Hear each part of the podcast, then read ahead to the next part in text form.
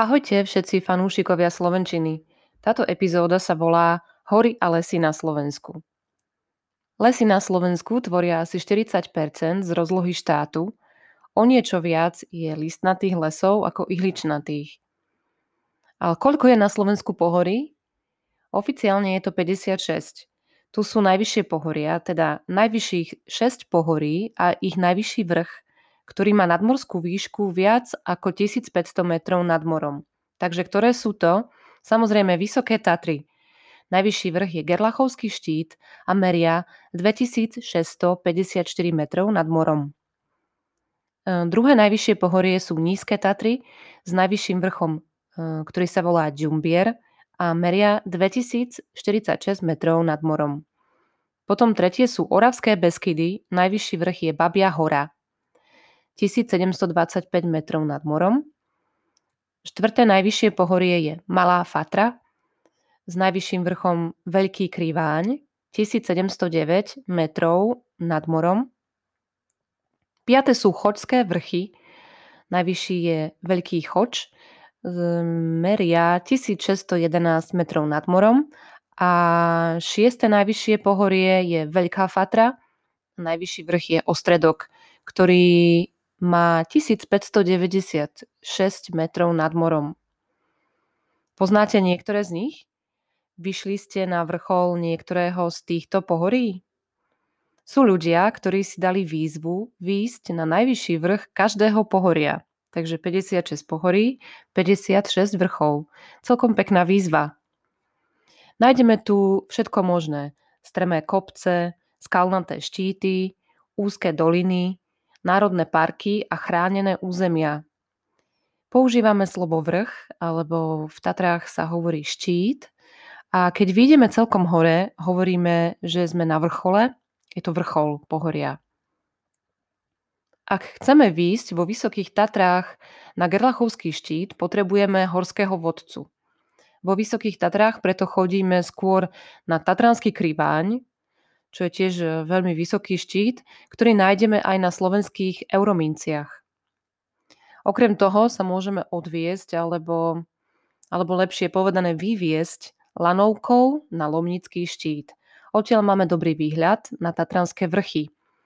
Okrem týchto vysokých štítov sú tu turistické horské chodníky a horské chaty, kam nevedie žiadna cesta pre autá. Preto môžeme po ceste stretnúť horského nosiča, ktorý nesie ťažký náklad na vlastnom chrbte, aby sme my, turisti, mohli na horskej chate jesť a piť. Nesie naše pivo. Zaujímavé sú aj horské jazera, plesá, lyžiarské strediska v zime a rôzne iné krásne miesta vo Vysokých Tatrách. Nízke Tatry sú druhé najvyššie hory s údoliami rieky Váh a Hron, najvyššie vrchy Džumbier, tiež veľmi známy, navštevovaný Chopok. Rovnako ako vo Vysokých Tatrách tu žijú medvede, nájdeme tu krásne chodníky pre pešie túry, veľa lyžiarských centier a jaskýň. Pre horských turistov je príťažlivý úsek Hrebeňovky od Chopka k vrchu Čertovica, ktorý poskytuje nádherné výhľady do nízkotatranských dolín na severe aj na juhu. Malá Fatra je na severozápade Slovenska v Žilinskom kraji. Kraj, v Žilinskom kraji. Je to pohorie rozdelené na dve časti. Rozdeluje ho rieka Váh. Nájdeme tu krásne scenérie, vodopády a v Malej Fatre je najväčší šútovský vodopád, turistické chodníky, doliny, najznamejšia Vrátna dolina. Veľká Fatra je na strednom Slovensku, tiež v Žilinskom kraji. Sú tu listnaté a zmiešané lesy, množstvo minerálnych a termálnych prameňov. Vyššie nájdeme tiež borovicové lesy a kosodrevinu. Medzi najznámejšie dlhé doliny vo Veľkej Fatre patrí Ľubochnianská dolina, tá je najdlhšia, Gaderská dolina, Blatnická dolina, Belianská, Jasenská dolina. Zaujímavé a často navštevované pohorie je aj slovenský raj, trochu divoké a niekto povie, že romantické. Nachádza sa na východe krajiny v oblasti Spiš. V teréne sú potoky, vodopády, skaly a rokliny a náročnejšie časti turistických chodníkov sú aj s technickými pomôckami, s rebríkmi, s reťazami a stúpačkami.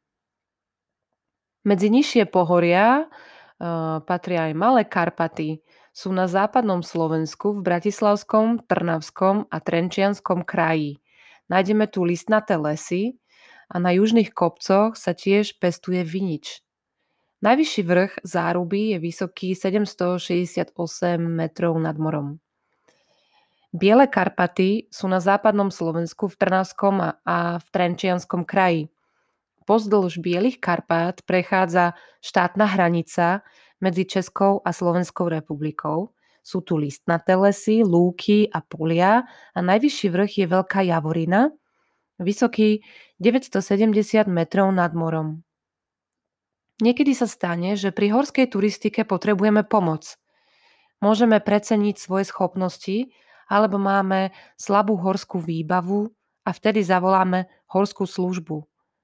Horská služba alebo horskú službu treba zavolať, keď máme v horách úraz alebo hrozí nebezpečenstvo. Niekedy zasahuje aj vrtulník, keď treba mm, turistu, ktorý je zranený, zviesť dolu do nemocnice na ošetrenie. A ešte, aké sú typické stromy na Slovensku? Listnaté najmä dub, buk, breza, lipa, pri vode často aj vrba a iličnaté smrek, jedla a borovica.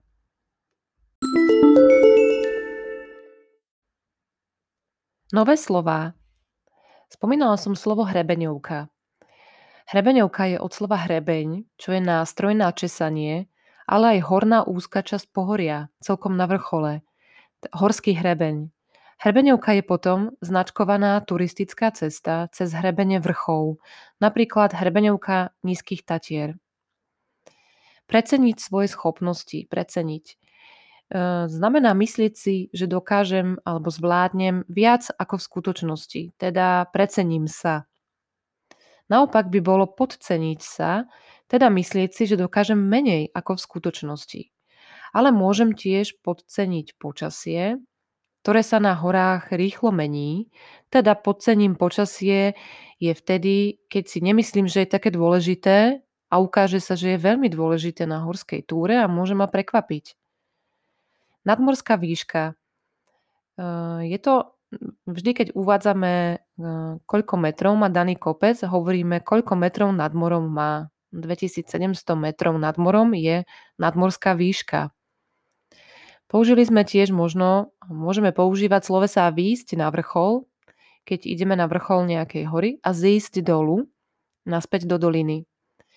Ale ak použijeme lanovku, môžeme povedať vyviesť sa lanovkou na vrchol a naopak zase zviesť sa lanovkou dolu do doliny.